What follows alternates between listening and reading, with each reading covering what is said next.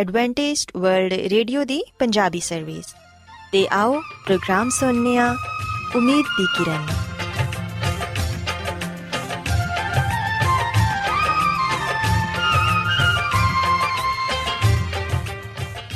ਸਾਥਿਓ, ਪ੍ਰੋਗਰਾਮ ਉਮੀਦ ਦੀ ਕਿਰਨ ਦੇ ਨਾਲ ਮੈਂ ਤੁਹਾਡੀ ਮੇਜ਼ਬਾਨ ਫਰਾਸਲੀਮ ਤੁਹਾਡੀ ਖidmat 'ਚ ਹਾਜ਼ਰ ਹਾਂ। ਸਾਡੀ ਪੂਰੀ ਟੀਮ ਵੱਲੋਂ ਪ੍ਰੋਗਰਾਮ ਸੁਣਨ ਵਾਲੇ ਸਾਰੇ ਸਾਥੀਆਂ ਨੂੰ ਸਾਡਾ ਪਿਆਰ ਭਰਾ ਸਲਾਮ ਕਬੂਲ ਹੋਏ।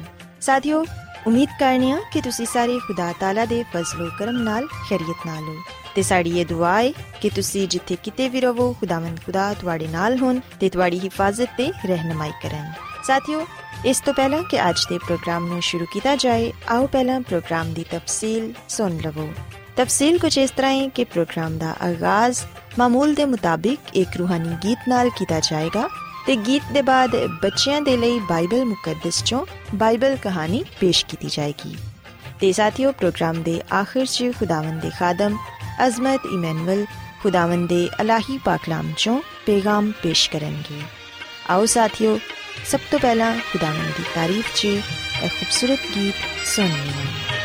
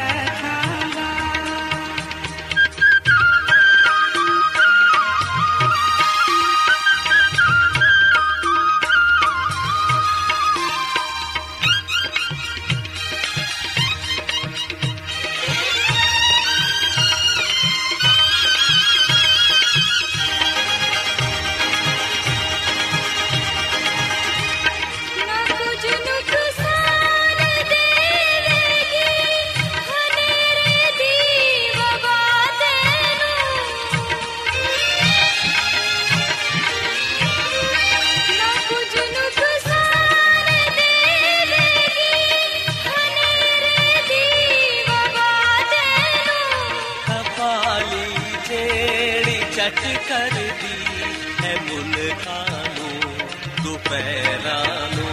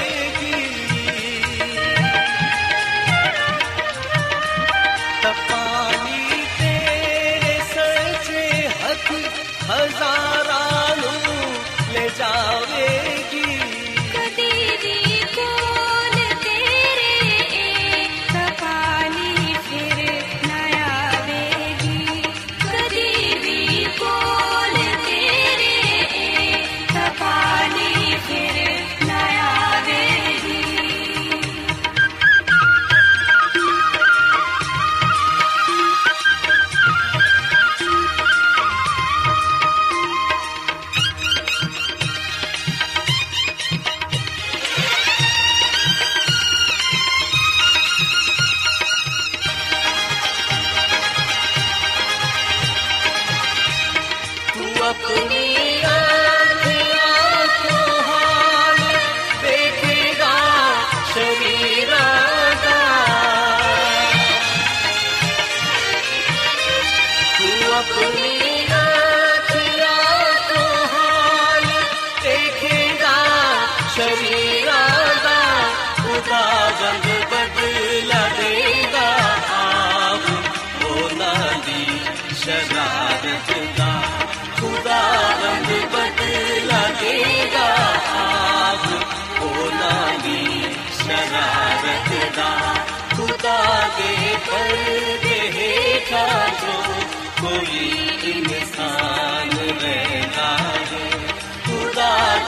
ਅਮਲ ਦੀ ਚਾਹੇਗਾ ਦੇਖੋ ਆਰਾਮ ਪਿਆਰੇ ਬੱਚੋ ਖੁਦਾਵੰਦ ਦੀ ਤਾਰੀਫ ਦੇ ਲਈ ਹੁਣੇ ਤੁਹਾਡੀ ਖਿਦਮਤ 'ਚ ਜਿਹੜਾ ਖੂਬਸੂਰਤ ਗੀਤ ਪੇਸ਼ ਕੀਤਾ ਗਿਆ ਯਕੀਨਨ ਇਹ ਗੀਤ ਤੁਹਾਨੂੰ ਪਸੰਦ ਆਇਆ ਹੋਵੇਗਾ ਹੁਣ ਵੇਲਾ ਹੈ ਕਿ ਬਾਈਬਲ ਕਹਾਣੀ ਤੁਹਾਡੀ ਖਿਦਮਤ 'ਚ ਪੇਸ਼ ਕੀਤੀ ਜਾਏ ਸੋ ਬੱਚੋ ਅੱਜ ਮੈਂ ਤੁਹਾਨੂੰ ਬਾਈਬਲ ਮੁਕੱਦਸ 'ਚੋਂ ਯੂਨਾ ਨਬੀ ਦੇ ਬਾਰੇ ਦੱਸਾਂਗੀ ਕਲਾਮੇ ਮੁਕੱਦਸ 'ਚ ਅਸੀਂ ਪੜ੍ਹਨੇ ਆ ਕਿ ਇੱਕ ਦਫਾ ਖੁਦਾਵੰਦ ਖੁਦਾ ਨੇ ਯੂਨਾ ਨਬੀ ਨੂੰ ਹੁਕਮ ਦਿੱਤਾ ਕਿ ਮੈਂ ਚਾਹਨਾ ਵਾਂ ਕਿ ਤੂੰ ਨੈਨਵਾ ਦੇ ਸ਼ਹਿਰ ਨੂੰ ਜਾ ਤੇ ਉੱਥੇ ਜਾ ਕੇ ਮੁਨਾਦੀ ਕਰ ਉਹਨਾਂ ਲੋਕਾਂ ਨੂੰ ਇਹ ਦੱਸ ਕਿ ਅਗਰ ਉਹ ਆਪਣੇ ਬੁਰੇ ਕੰਮਾਂ ਤੋਂ ਬਾਜ਼ ਨਹੀਂ ਆਣਗੇ ਤੇ ਮੈਂ ਉਹਨਾਂ ਨੂੰ ਸਜ਼ਾ ਦਵਾਂਗਾ ਪਿਆਰੇ ਬੱਚੋ ਅਸੀਂ ਵੇਖਿਆ ਕਿ ਯੂਨਾ ਨਬੀ ਨੇ ਇਹ ਸੋਚਿਆ ਕਿ ਨੈਨਵਾ ਦੇ ਲੋਕ ਤੇ ਮੇਰੀ ਕੌਮ ਦੇ ਦੁਸ਼ਮਣ ਨੇ ਮੈਂ ਆਪਣੇ ਦੁਸ਼ਮਣਾਂ 'ਚ ਜਾਣਾ ਨਹੀਂ ਚਾਹੁੰਦਾ ਤੇ ਅਸੀਂ ਵੇਖਿਆ ਕਿ ਉਹਨੇ ਇਹ ਖਿਆਲ ਕੀਤਾ ਕਿ ਮੈਂ ਖੁਦਾ ਦੇ ਹਜ਼ੂਰ ਤੋਂ ਭੱਜ ਕੇ ਦੂਸਰੇ ਮੁਲਕ ਚਲਾ ਜਾਵਾਂਗਾ।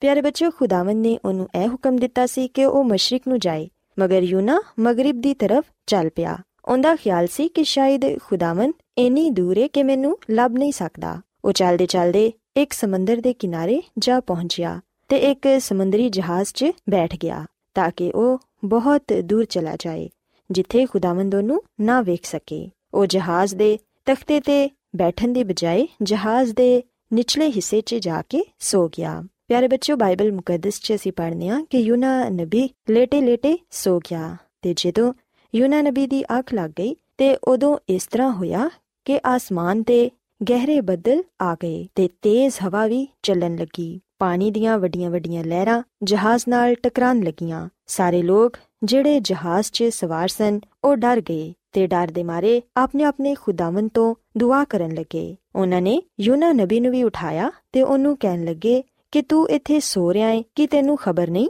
ਕਿ ਕਿੰਨਾ ਤੂਫਾਨ ਆ ਰਿਹਾ ਏ? ਉੱਠ ਤੇ ਆਪਣੇ ਖੁਦਾ ਤੋਂ ਦੁਆ ਮੰਗ ਤਾਂ ਕਿ ਅਸੀਂ ਸਾਰੇ ਬਚ ਜਾਈਏ। ਪਿਆਰੇ ਬੱਚੋ, ਬਾਈਬਲ ਮੁਕੱਦਸ 'ਚ ਅਸੀਂ ਪੜ੍ਹਨੇ ਆ ਕਿ ਜਦੋਂ ਯੂਨਾ ਨਬੀ ਉੱਠੇ ਤੇ ਉਹਨਾਂ ਨੇ ਆਸਮਾਨ ਤੇ ਕਾਲੇ ਬੱਦਲ ਵੇਖੇ ਤੇਜ਼ ਹਵਾ ਚੱਲ ਰਹੀ ਸੀ ਤੇ ਤੂਫਾਨ ਦਾ ਸ਼ੋਰ ਸੁਣ ਕੇ ਉਹ ਜਾਣ ਗਿਆ ਕਿ ਖੁਦਾਵੰਦ ਨੇ ਉਹਨੂੰ ਵੇਖ ਲਿਆ ਏ।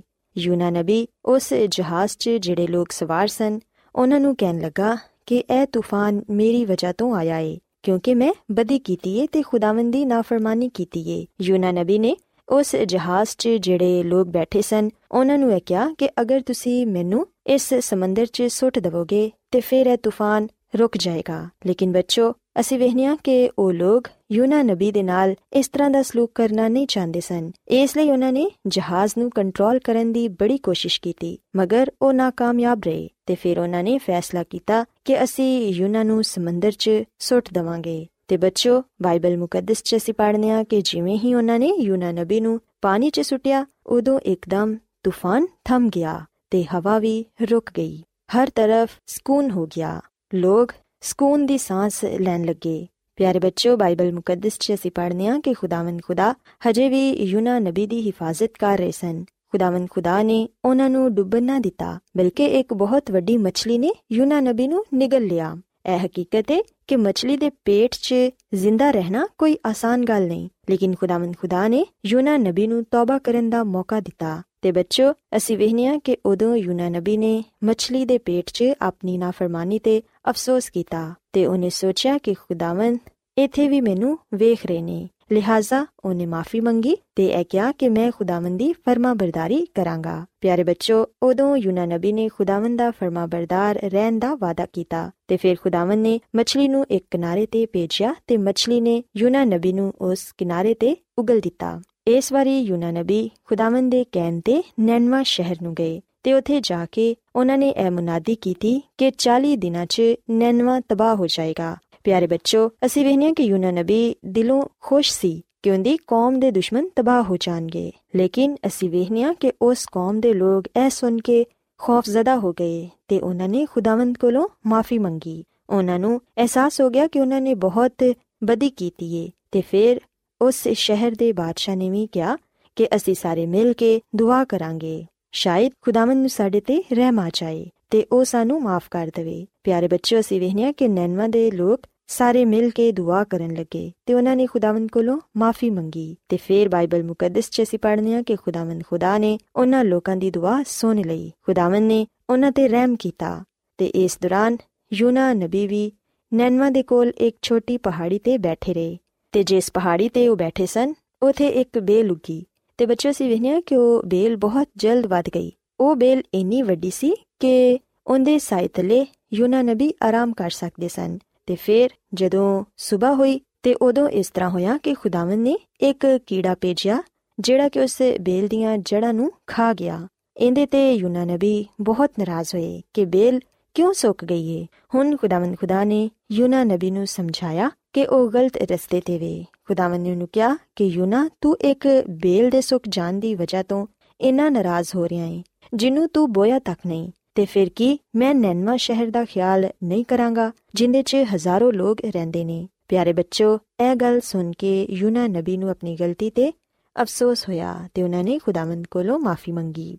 ਸੋ ਬੱਚੋ ਅਸੀਂ ਵੇਖਿਆ ਕਿ ਨੈਨਵਾ ਸ਼ਹਿਰ ਦੇ ਲੋਕਾਂ ਨੇ ਆਪਣੇ ਗੁਨਾਹਾਂ ਦਾ ਇਕਰਾਰ ਕੀਤਾ ਤੇ ਉਹਨਾਂ ਨੇ ਖੁਦਾਵੰਦ ਕੋਲੋਂ ਮਾਫੀ ਮੰਗੀ ਤੇ ਖੁਦਾਵੰਦ ਖੁਦਾ ਨੇ ਉਸ ਸ਼ਹਿਰ ਨੂੰ ਤਬਾਹ ਨਾ ਕੀਤਾ, ਬਲਕਿ ਉਸ ਸ਼ਹਿਰ 'ਚ ਜਿੰਨੇ ਵੀ ਲੋਕ ਸਨ, ਉਹਨਾਂ ਨੂੰ ਬਚਾ ਲਿਆ। ਸੋ ਬੱਚੋ, ਯਾਦ ਰੱਖੋ ਕਿ ਅਗਰ ਅੱਜ ਅਸੀਂ ਵੀ ਸੱਚੇ ਦਿਲ ਨਾਲ ਖੁਦਾਵੰਦ ਕੋਲੋਂ ਮਾਫੀ ਮੰਗਨੇ ਆ ਤੇ ਫਿਰ ਯਕੀਨਨ ਖੁਦਾਵੰਦ ਖੁਦਾ ਸਾਨੂੰ ਮਾਫ ਕਰਨਗੇ।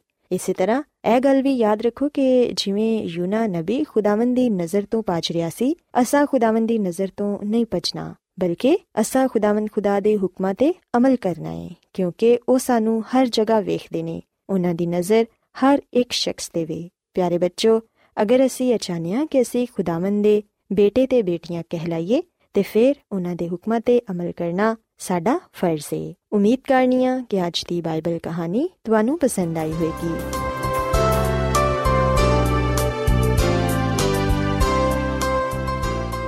ਰੋਜ਼ਾਨਾ ਐਡਵੈਂਟਿਸਟ ਵਰਲਡ ਵੇ ਰੇਡੀਓ 24 ਘੰਟੇ ਦਾ ਪ੍ਰੋਗਰਾਮ, ਜਨੂਬੀ ਏਸ਼ੀਆ ਦੇ ਲਈ ਪੰਜਾਬੀ, ਉਰਦੂ, ਅੰਗਰੇਜ਼ੀ, ਸਿੰਧੀ ਤੇ ਦੂਜੀਆਂ ਬਹੁਤ ਸਾਰੀਆਂ ਜ਼ੁਬਾਨਾਂ ਵਿੱਚ ਨਸ਼ਰ ਕਰਦਾ ਹੈ ਸਿਹਤ, ਮਤਵਾਜ਼ਨ ਖੁਰਾਕ تعلیم ਖਾਨਦਾਨੀ ਜ਼ਿੰਦਗੀ ਤੇ ਬਾਈਬਲ ਮੁਕੱਦਸ ਨੂੰ ਸਮਝਣ ਦੇ ਲਈ ਐਡਵੈਂਟਿਸਟ ਵਰਲਡ ਰੇਡੀਓ ਜ਼ਰੂਰ ਸੁਨੋ سامعین بائبل مقدس کی تعلیمات کو मज़ीद सीखने के लिए। या अगर आपका कोई सवाल हो तो आप हमसे व्हाट्सएप के ज़रिए इस नंबर पर रबता कर सकते हैं। हमारा व्हाट्सएप नंबर है सिफर सिफर नौ दो तीन एक सिफर एक सात छ सात नौ छ दो। नंबर एक बार फिर नोट कर लें, zero zero nine two 3101767962 Adventist World Radio ਵੱਲੋਂ ਪ੍ਰੋਗਰਾਮ ਉਮੀਦ ਦੀ ਕਿਰਨ ਨਿਸ਼ਰ ਕੀਤਾ ਜਾ ਰਿਹਾ ਹੈ ਹੁਣ ਵੇਲਾ ਹੈ ਕਿ ਅਸੀਂ ਖੁਦਾ ਦੇ ਪਾਕ ਕਲਾਮ ਚੋਂ ਪੈਗਾਮ ਸੁਣੀਏ।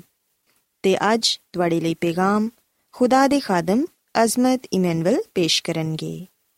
ਤੇ ਆਓ ਆਪਣੇ ਦਿਲਾਂ ਨੂੰ ਤਿਆਰ ਕਰੀਏ ਤੇ ਖੁਦਾ ਦੇ ਕਲਾਮ ਨੂੰ ਸੁਣੀਏ। ਖੁਦਾਵੰਦ ਯਿਸੂ ਮਸੀਹ ਦੇ ਨਾਮ ਵਿੱਚ ਸਾਰੇ ਸਾਥੀਆਂ ਨੂੰ ਸਲਾਮ। ਸਾਥੀਓ, ਹੁਣ ਵੇਲੇ ਕਿ ਅਸੀਂ ਖੁਦਾ ਦੇ ਕਲਾਮ ਨੂੰ ਸੁਣੀਏ, ਅੱਜ ਅਸੀਂ ਖੁਦਾ ਦੇ ਕਲਾਮ ਚੋਂ ਮੁਕਾਸ਼ਵਾਦੀ ਕਿਤਾਬ ਦੇ ਵਸੀਲੇ ਨਾਲ ਜਹੰਨਮ ਦੇ ਬਾਰੇ ਅਸੀਂ ਜਾਣਾਂਗੇ। ਮਸੀਹ ਵਿੱਚ ਮੇਰੇ ਸਾਥੀਓ, ਕੀ ਕਦੀ ਤੁਸੀਂ ਜਹੰਨਮ ਵੇਖੀਏ? ਯਾਨੀ ਕਿ ਐਸੀ ਜਗ੍ਹਾ ਜਿੱਥੇ ਹਰ ਹਰ ਵੇਲੇ ਅੱਗ ਲੱਗੀ ਹੋਏ। ਯਾਦ ਰੱਖੋ ਕਿ ਇਸ ਦੁਨੀਆ ਵਿੱਚ ਬਹੁਤ ਸਾਰੀ ਐਸੀ ਜਗ੍ਹਾ ਹੈ ਨੇ ਜਿੱਥੇ ਹਰ ਵੇਲੇ ਧੂਆਂ ਹੀ ਧੂਆਂ ਨਿਕਲਦਾ ਰਹਿੰਦਾ ਹੈ, ਹਰ ਵੇਲੇ ਅੱਗ ਲੱਗੀ ਰਹਿੰਦੀ ਹੈ। ਤੇ ਉਹ ਜਗ੍ਹਾ ਉਹ ਹੁੰਦੀ ਏ ਜਿੱਥੇ ਕਚਰਾ ਵਗੈਰਾ ਸੁੱਟਿਆ ਜਾਂਦਾ ਹੈ।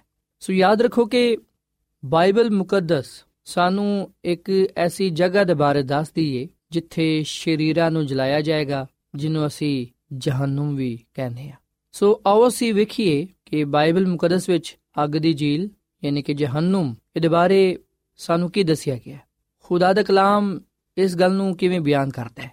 ਮੁਕਾਸ਼ਵਤ ਕਿਤਾਬ ਦੇ 20 ਬਾਬ ਦੀ 9ਵੀਂ ਆਇਤ ਵਿੱਚ ਲਿਖਿਆ ਹੈ ਕਿ ਉਹ ਸਾਰੀ ਜ਼ਮੀਨ ਤੇ ਫੈਲ ਜਾਣਗੀਆਂ ਤੇ ਮੁਕੱਦਸਾਂ ਦੀ ਲਸ਼ਕਰਗਾਹ ਤੇ ਅਜ਼ੀਜ਼ ਸ਼ਹਿਰ ਨੂੰ ਚਾਰੋਂ ਤਰਫੋਂ ਘੇਰ ਲੈਣਗੇ ਪਾਕ ਕਲਾਮ ਦੇ ਪੜੇ ਸੁਨੇ ਜਾਣਤੇ ਖੁਦਾ ਦੀ ਬਰਕਤ ਹੋਏ। ਆਮੀਨ। ਮਸੀਹ ਵਿੱਚ ਮੇਰੇ ਸਾਥੀਓ ਮੁਕਾਸ਼ਵਤ ਕਿਤਾਬ ਦੇ 20 ਬਾਬ ਵਿੱਚ ਇਹ ਗੱਲ ਬਿਆਨ ਕੀਤੀ ਗਈ ਹੈ ਕਿ ਆਸਮਾਨ ਤੋਂ ਮੁਕੱਦਸ ਸ਼ਹਿਰ ਉਤਰੇਗਾ, ਉਸ ਵੇਲੇ ਸ਼ਰੀਰ ਮੁਰਦੇ ਜੀ ਉਠਣਗੇ, ਸ਼ੈਤਾਨ ਤੇ ਉਹਦੇ ਪੈਰੋਕਾਰ ਮੁਕੱਦਸ ਸ਼ਹਿਰ ਤੇ ਹਮਲਾ ਕਰਨਗੇ ਤੇ ਉਸ ਵੇਲੇ ਸ਼ਰੀਰਾਂ ਨੂੰ ਅੱਗ ਜਲਾ ਦੇਵੇਗੀ ਤੇ ਇਹ ਅੱਗ ਆਸਮਾਨ ਤੋਂ ਨਾਜ਼ਲ ਹੋਏਗੀ। ਮੁਕਾਸ਼ਵਾ ਦੀ ਕਿਤਾਬ 20 ਬਾਬ ਦੀ 9ਵੀਂ ਅਧ ਵਿੱਚ ਲਿਖਿਆ ਹੈ ਕਿ ਆਸਮਾਨ ਤੋਂ ਅੱਗ ਨਾਜ਼ਲ ਹੋ ਕੇ ਉਹਨਾਂ ਨੂੰ ਖਾ ਜਾਏਗੀ। ਤੇ ਮੁਕਾਸ਼ਵਾ ਦੀ ਕਿਤਾਬ ਦੇ 20 ਬਾਬ ਦੀ 6ਵੀਂ ਅਧ ਵਿੱਚ ਲਿਖਿਆ ਹੈ ਕਿ ਮੁਬਾਰਕ ਤੇ ਮੁਕੱਦਸ ਉਹ ਨੇ ਜਿਹੜੇ ਪਹਿਲੀ ਕਿਆਮਤ ਵਿੱਚ ਸ਼ਰੀਕ ਹੋਣਗੇ, ਉਹਨਾਂ ਤੇ ਦੂਜੀ ਮੌਤ ਦਾ ਕੋਈ ਅਸਰ ਨਹੀਂ ਹੋਏਗਾ। ਸੋ ਮਸੀਹ ਵਿੱਚ ਮੇਰੇ ਸਾਥੀਓ, ਗੁਨਾਹ ਦੀ ਮਜ਼ਦੂਰੀ ਮੌਤ ਹੈ ਤੇ ਬਾਈਬਲ ਮੁਕੱਦਸ ਜਿਹੜੀ ਮੌਤ ਤੋਂ ਸਾਨੂੰ ਬਚਾਉਣਾ ਚਾਹੁੰਦੀ ਏ, ਉਹ ਦੂਜੀ ਮੌਤ ਹੈ ਜਿਹੜੀ ਕਿ ਲਾਂਤੀ ਮੌਤ ਹੈ। ਤੇ ਇਸ ਲਾਂਤੀ ਮੌਤ ਨੂੰ ਯਿਸੂ ਮਸੀਹ ਨੇ ਪਹਿਲੋਂ ਹੀ ਆਪਣੇ ਉੱਤੇ ਲੈ ਲਿਆ, ਤਾਂ ਕਿ ਅਸੀਂ ਉਹਦੇ ਮਾਰ ਖਾਨ ਨਾਲ ਸ਼ਿਫਾ ਪਾਈਏ, ਨਜਾਤ ਪਾਈਏ। ਸੋ ਯਾਦ ਰੱਖੋ ਕਿ ਪਹਿਲੀ ਉਹ ਮੌਤ ਹੈ ਜਿਹੜੀ ਕਿ ਜਿਸਮਾਨੀ ਮੌਤ ਹੈ, ਜਿਹੜੀ ਕਿ ਹਰ ਇਨਸਾਨ ਤੇ ਆਂਦੀ ਹੈ, ਜਿਹੜੀ ਕਿ ਕੁਦਰਤੀ ਮੌਤ ਹੈ। ਪਰ ਜਿਹੜੀ ਦੂਜੀ ਮੌਤ ਹੈ, ਉਹ ਗੁਨਾਹ ਦੀ ਸਜ਼ਾ, ਜਿਹਨੂੰ ਅਸੀਂ ਗੁਨਾਹ ਦੀ ਮਜ਼ਦੂਰੀ ਕਹਿੰਦੇ ਆ ਉਹ ਦੂਜੀ ਮੌਤ ਹੈ। ਤੇ ਦੂਜੀ ਮੌਤ ਆਖਰੀ ਮੌਤ ਹੈ। ਇਹ ਤੋਂ ਬਾਅਦ ਕੋਈ ਜ਼ਿੰਦਗੀ ਨਹੀਂ। ਪਰ ਇਹ ਮੌਤ ਉਹਨਾਂ ਦੇ ਲਈ ਹੈ, ਜਿਹੜੇ ਤੋਬਾ ਨਹੀਂ ਕਰਦੇ, ਜਿਹੜੇ ਸ਼ਰੀਰ ਨੇ, ਬਦਕਾਰ ਨੇ, ਗੁਨਾਹ ਕਰਨ ਵਾਲੇ। ਇਹ ਸ਼ੈਤਾਨ ਤੇ ਸ਼ਰੀਰਾਂ ਦੇ ਲਈ ਹੈ। ਸਾਡੇ ਲਈ ਨਹੀਂ ਹੈ। ਅਸੀਂ ਜਿਹੜੇ ਕਿ ਯਿਸੂ ਮਸੀਹ ਤੇ ਮੰਨ ਲਿਆਏ ਆ। ਬਲਕਿ ਸਾਡੇ ਲਈ ਤੇ ਨਵਾਂ ਆਸਮਾਨ ਤੇ ਨਵੀਂ ਜ਼ਮੀਨ ਬਣਾਈ ਗਈ ਹੈ, ਤਿਆਰ ਕੀਤੀ ਗਈ ਹੈ। ਮੁਕਾਸ਼ਵਤ ਕਿਤਾਬ ਦੇ 21 ਬਾਬ ਦੀ ਪਹਿਲੀ ਆਇਤ ਵਿੱਚ ਲਿਖਿਆ ਹੈ, ਫਿਰ ਮੈਂ ਇੱਕ ਨਵੇਂ ਆਸਮਾਨ ਤੇ ਨਵੀਂ ਜ਼ਮੀਨ ਨੂੰ ਵੇਖਣਾ ਵਾ, ਕਿਉਂਕਿ ਪਹਿਲਾ ਆਸਮਾਨ ਤੇ ਪਹਿਲੀ ਜ਼ਮੀਨ ਵੀ ਜਾਂਦੀ ਰਹੀ ਤੇ ਸਮੁੰਦਰ ਵੀ ਨਾ ਰਿਹਾ।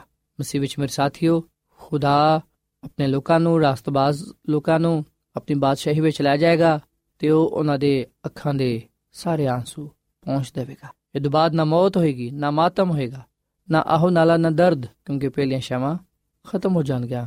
ਸੋ ਮਸੀਹ ਵਿੱਚ ਮੇਰੇ ਸਾਥੀਓ, ਜਿਹੜੀ ਦੁਨੀਆ ਵਿੱਚ ਅਸੀਂ ਰਹਿੰਦੇ ਆ ਇਹ ਦੁਨੀਆ ਮੌਤ ਦੇ ਨਾਲ, ਮੁਸੀਬਤਾਂ ਦੇ ਨਾਲ, ਦੁੱਖ, ਦਰਦ ਦੇ ਨਾਲ, ਭੁੱਖ, ਪਿਆਸ ਦੇ ਨਾਲ, ਕਤਲੋ ਗਾਰਤ ਦੇ ਨਾਲ ਭਰੀ ਹੋਈ ਹੈ। ਲੜਾਈ ਝਗੜੇ ਦੇ ਨਾਲ ਭਰੀ ਹੋਈ ਹੈ। ਪਰ ਯਿਸੂ ਮਸੀਹ ਆਪਣੀ ਦੂਜੀ ਆਮਦ ਤੇ ਇਹਨਾਂ ਸਾਰੇ ਸ਼ੈਵਾਂ ਨੂੰ ਮਿਟਾ ਦੇਵੇਗਾ। ਸਾਥੀਓ, ਕਈ ਲੋਕ ਇਹ ਸਵਾਲ ਕਰਦੇ ਨੇ ਕਿ ਕੀ ਜਹੰਨਮ ਦੀ ਅੱਗ ਹਮੇਸ਼ਾ ਹਮੇਸ਼ਾ ਦੇ ਲਈ ਜਲਦੀ ਰਹੇਗੀ।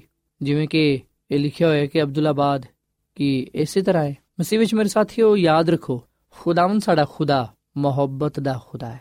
ਉਹ ਨਾ ਜ਼ਾਲਮ ਹੈ ਤੇ ਨਾ ਹੀ ਉਹ ਇਸ ਤਰ੍ਹਾਂ ਦੀ ਸੋਚ ਰੱਖਦਾ ਹੈ ਕਿ ਗੁਨਾਹਗਾਰ ਹਮੇਸ਼ਾ ਹਮੇਸ਼ਾ ਦੇ ਲਈ ਜਲਦੇ ਰਹਿਣ। ਸੋ ਬੇਸ਼ੱਕ ਗੁਨਾਹ ਦੀ ਮਜ਼ਦੂਰੀ ਮੌਤ ਹੈ, ਪਰ ਅਸੀਂ ਵਿਖਨੇ ਆ ਕਿ ਜਿਵੇਂ ਹੀ ਬਦਕਾਰ, ਸ਼ਰੀਰ ਗੁਨਾਹਗਾਰ ਜਲ ਜਾਣਗੇ ਤੇ ਉਹ ਬਸਮ ਹੋ ਜਾਣਗੇ, ਖਤਮ ਹੋ ਜਾਣਗੇ। ਸੋ ਇਸ ਲਈ ਯਾਦ ਰੱਖੋ, ਇਹ ਜਹਨਮ ਦੀ ਅੱਗ, ਉਸ ਵੇਲੇ ਤੱਕ ਹੈ ਜਦ ਤੱਕ ਕਿ ਇਨਸਾਨ ਮੁਕੰਮਲ ਤੌਰ 'ਤੇ ਜਲ ਨਹੀਂ ਜਾਂਦਾ। ਜਦੋਂ ਇਨਸਾਨ ਮੁਕੰਮਲ ਤੌਰ 'ਤੇ ਜਲ ਜਾਏਗਾ, ਫਿਰ ਉਹ ਰਾਖ ਹੋ ਜਾਏਗਾ, ਸਾਹ ਹੋ ਜਾਏਗਾ। ਸਾਥੀਓ, ਹੁਣ ਸਵਾਲ ਇਹ ਪੈਦਾ ਹੁੰਦਾ ਹੈ ਕਿ ਜਹਨਮ ਦੀ ਅੱਗ ਕਦੋਂ ਸ਼ੁਰੂ ਹੋਏਗੀ ਤੇ ਕਿਹੜੀ ਉਹ ਜਗ੍ਹਾ ਹੋਏਗੀ ਜਿਹੜੀ ਕਿ ਜਹਨਮ ਕਹਿਲਾਏਗੀ, ਇਸ ਅੱਗ ਨੂੰ ਕੌਣ ਜਲਾਏਗਾ? ਸਾਥੀਓ, ਮਲਾਕੀ ਨਬੀ ਦੀ ਕਿਤਾਬ ਦੇ ਚੌਥੇ ਬਾਬ ਦੀ ਪਹਿਲੀ ਆਇਤ ਵਿੱਚ ਲਿਖਿਆ ਹੈ ਕਿਉਂ ਜੋ ਉਹ ਦਿਨ ਆਂਦਾ ਹੈ, ਜਿਹੜੇ ਪੱਠੀ ਦੀ ਅੱਗ ਦੇ ਵਾਂਗੂ ਰਾਖ ਹੋ ਜਾਣਗੇ।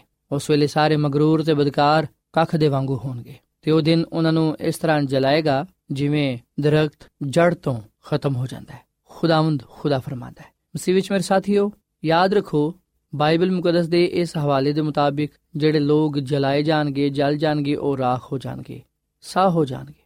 ਤੇ ਪਤਰਸ ਰਸੂਲ ਦਾ ਦੂਜਾ ਖਤ, ਇਹਦੇ 3 ਬਾਬ ਦੀ 7ਵੀਂ ਆਇਤ ਦੇ ਮੁਤਾਬਿਕ ਯਾਦ ਰੱਖੋ ਕਿ ਜਹੰਨਮ ਇਸ ਜ਼ਮੀਨ ਬਣ ਜਾਏਗੀ, ਜਿੱਥੇ ਅਸੀਂ ਰਹਿੰਦੇ ਪਏ ਆ ਇਹੀ ਅੱਗ ਦੀ ਝੀਲ ਹੋਏਗੀ, ਇਹੀ ਜਗ੍ਹਾ ਜਹੰਨਮ ਹੋਏਗੀ, ਕਿਉਂਕਿ ਪਾਕ ਕਲਾਮ ਵਿੱਚ ਲਿਖਿਆ ਕਿ ਉਸ ਵੇਲੇ ਆਸਮਾਨ ਤੇ ਜ਼ਮੀਨ ਜਿਹੜੇ ਕਿ ਉਹਦੇ ਕਲਾਮ ਦੇ ਜ਼ਰੀਏ ਨਾਲ ਰੱਖੇ ਗਏ ਨੇ, ਜਲਾਏ ਜਾਣਗੇ।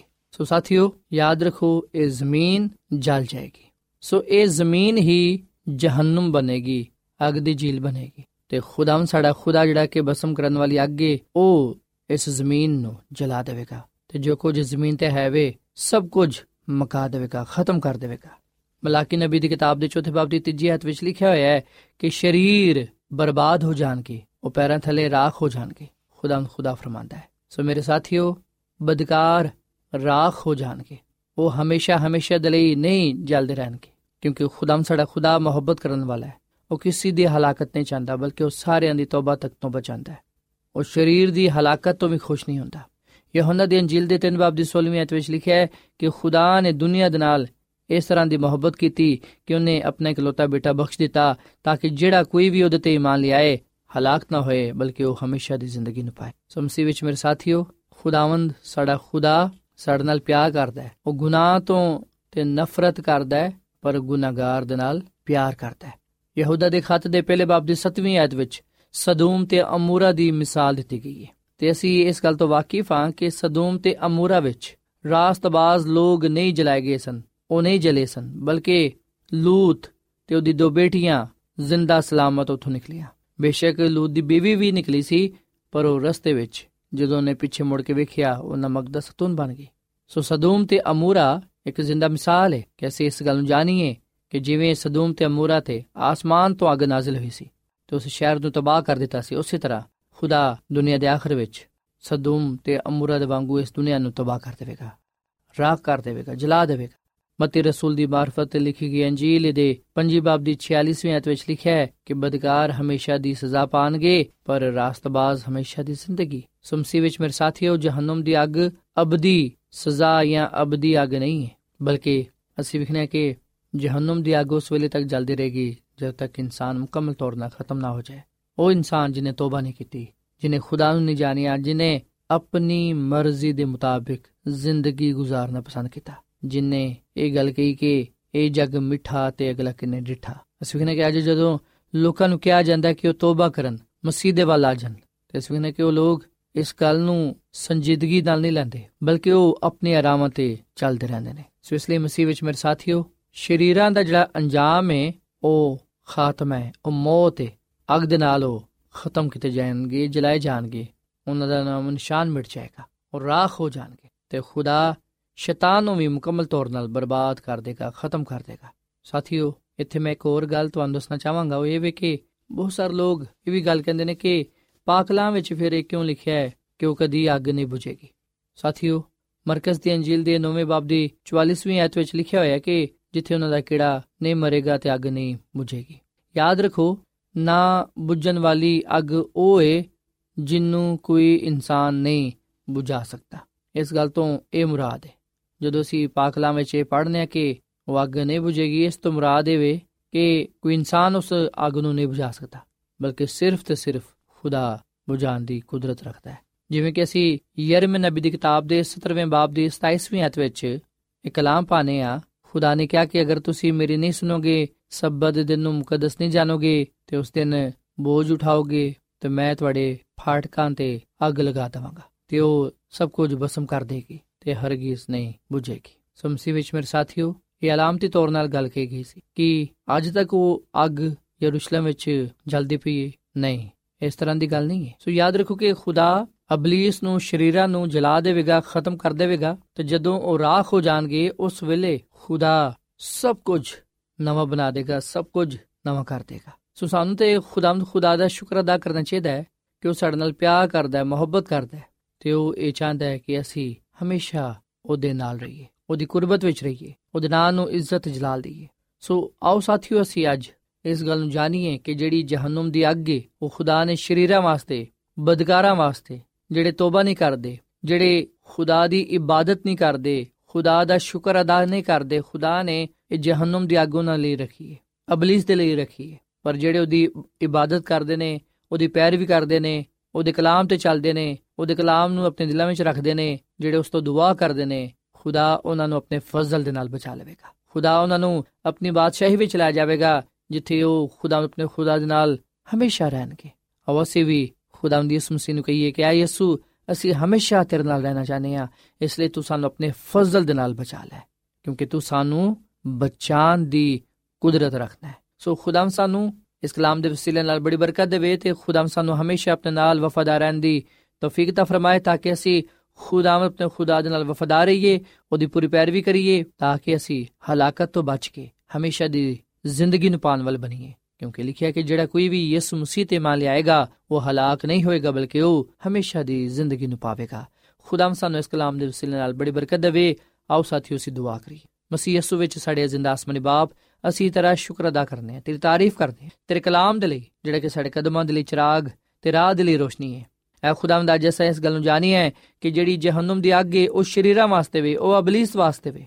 ਪਰ ਜਿਹੜੇ ਲੋਕ ਅਬਲੀਸ ਦੇ ਨਾਲ, ਸ਼ਰੀਰਾਂ ਦੇ ਨਾਲ ਮਿਲ ਜਾਣਗੇ ਉਹ ਇਸ ਅੱਗ ਤੋਂ ਨਹੀਂ ਬਚ ਸਕਣਗੇ ਐ ਖੁਦਾਵੰ ਤੂੰ ਗੁਨਾਹ ਨੂੰ ਸ਼ੈਤਾਨ ਨੂੰ ਸ਼ਰੀਰਾਂ ਨੂੰ ਆਸਮਾਨੀ ਅੱਗ ਦੇ ਨਾਲ ਮਿਟਾ ਦੇਵੇਂਗਾ ਸਭ ਕੁਝ ਖਤਮ ਕਰਕੇ ਨਵਾਂ ਆਸਮਾਨ ਨੇ ਜ਼ਮੀਨ ਨੂੰ ਕਾਇਮ ਕਰੇਗਾ ਤਾਂ ਕਿ ਤੇਰੇ ਲੋਕ ਰਾਸਤਬਾਜ਼ ਲੋਕ ਵਫਾਦਾਰ ਲੋਕ ਹਮੇਸ਼ਾ ਅਬਦੁੱਲਾਬਾਦ ਤੇਰੇ ਨਾਲ ਰਹਿ ਸਕਣ ਐ ਖੁਦਾਵੰਦ ਸਾਨੂੰ ਆਪਣੇ ਨਾਲ ਵਫਾਦਾਰ ਰਹਿਣ ਦੀ ਤੌਫੀਕ ਤਾ ਫਰਮਾ ਸਾਡੀ ਜ਼ਿੰਦਗੀ ਵਿੱਚ ਖਾਨਦਾਨਾਂ ਵਿੱਚ ਜਿੱਥੇ ਵੀ ਨਾਰਾਜ਼ਗੀ ਗੁਨਾਹ ਨਪਾਕੀ ਗਲਤੀ ਖਤਾ ਪਾਈ ਜਾਂਦੀ ਉਹਨੂੰ ਦੂਰ ਫਰਮਾ ਸਾਨੂੰ ਪਾਕ ਸਾਫ਼ ਕਰ ਕਾਮਿਲ ਬਣਾ ਤੇ ਆਪਣੇ ਕਲਾਮ ਤੇ ਅਮਲ ਕਰਨ ਦੀ ਤੌਫੀਕ ਬਖਸ਼ ਐ ਖੁਦਾਵੰਦ ਅੱਜ ਦਾ ਇਹ ਕਲਾਮ ਸਾਡੀ ਜ਼ਿੰਦਗੀ ਵਿੱਚ ਫਲਦਾਰ ਸਾਬਿਤ ਹੋਏ। ਇਸ ਕਲਾਮ ਦੇ ਵਸਿਲੇ ਨਾਲ ਸਾਨੂੰ ਸਾਰਿਆਂ ਨੂੰ ਬੜੀ ਬਰਕਤ ਦੇ, ਜਿਨ੍ਹਾਂ ਨੇ ਤੇਰੇ ਕਲਾਮ ਨੂੰ ਸੁਣਿਆ ਹੈ, ਇਹਨਾਂ ਨੂੰ ਬੜੀ ਬਰਕਤ ਦੇ, ਇਹਨਾਂ ਦੇ ਖਾਨਦਾਨਾਂ ਨੂੰ ਬੜੀ ਬਰਕਤ ਦੇ, ਇਹਨਾਂ ਦੇ ਰੋਜ਼ਗਾਰ ਵਿੱਚ, ਕਾਰੋਬਾਰ ਵਿੱਚ, ਰੁਪਏ ਪੈਸੇ ਵਿੱਚ ਤੇਰੀ ਬਰਕਤ ਹੋਏ, ਇਹਨਾਂ ਦੀ ਜ਼ਿੰਦਗੀਆਂ ਚੋਂ, ਖਾਨਦਾਨਾਂ ਚੋਂ ਬਿਮਾਰੀਆਂ ਦੂਰ ਹੋ ਜਾਣ ਤੇ ਤੇਰੀ ਨਜਾਤ ਹਮੇਸ਼ਾ ਇਹਨਾਂ ਦੀਆਂ ਜ਼ਿੰਦਗੀਆਂ ਵਿੱਚ ਤੇ ਖਾਨਦਾਨਾਂ ਵਿੱਚ ਸਕੂਨਤ ਕਰੇ। ਐ ਖੁਦਾਮ ਸਾਨੂੰ ਅੱਜ ਦੇ ਕਲਾਮ ਦੇ ਵਸੀਲੇ ਨਾਲ ਬੜੀ ਬਰਕਤ ਦੇ, ਕਿਉਂਕਿ ਇਹ ਦੁਆ ਮੰਗ ਲੈਨੇ ਆ ਆਪਣੇ ਖੁਦਾਵੰਦ ਯਿਸੂ ਮਸੀਹ ਦੇ ਨਾਮ ਵਿੱਚ। ਆਮੀਨ। ਸਾਥਿਓ ਐਡਵੈਂਟਿਸਟ ਵਰਲਡ ਰੇਡੀਓ ਵੱਲੋਂ ਪ੍ਰੋਗਰਾਮ ਉਮੀਦ ਦੀ ਕਿਰਨ ਨਸ਼ਰ ਕੀਤਾ ਜਾ ਰਿਹਾ ਸੀ। ਉਮੀਦ ਕਰਨੇ ਆ ਕਿ ਅੱਜ ਦਾ ਪ੍ਰੋਗਰਾਮ ਯਕੀਨਨ ਤੁਹਾਨੂੰ ਪਸੰਦ ਆਇਆ ਹੋਵੇਗਾ। ਸਾਥਿਓ, ਬਾਈਬਲ ਮੁਕੱਦਸ ਦੀ ਸੱਚਾਈਆਂ ਨੂੰ ਮਜ਼ੀਦ ਸਿੱਖਣ ਦੇ ਲਈ ਤੁਸੀਂ ਸਾਡੇ ਨਾਲ WhatsApp ਦੇ ਜ਼ਰੀਏ ਵੀ rabta ਕਰ ਸਕਦੇ ਹੋ। ਸਾਡਾ WhatsApp ਨੰਬਰ ਹੈ 0092 310 1767 ਨੰਬਰ ਇੱਕ ਵਾਰੀ ਫੇਰ ਲਿਖ ਲਵੋ। 009231076796 ਸਾਥਿਓ ਕੱਲ ਇਸੇ ਵੇਲੇ ਤੇ ਇਸੇ ਫ੍ਰੀਕਵੈਂਸੀ ਤੇ ਦੁਬਾਰਾ ਤੁਹਾਡੇ ਨਾਲ ਮੁਲਾਕਾਤ ਹੋਏਗੀ। ਹੁਣ ਆਪਣੀ ਮੇਜ਼ਬਾਨ ਫਰਾਜ਼ ਸਲੀਮ ਨੂੰ ਇਜਾਜ਼ਤ ਦਿਓ। ਰੱਬ ਰਾਖਾ।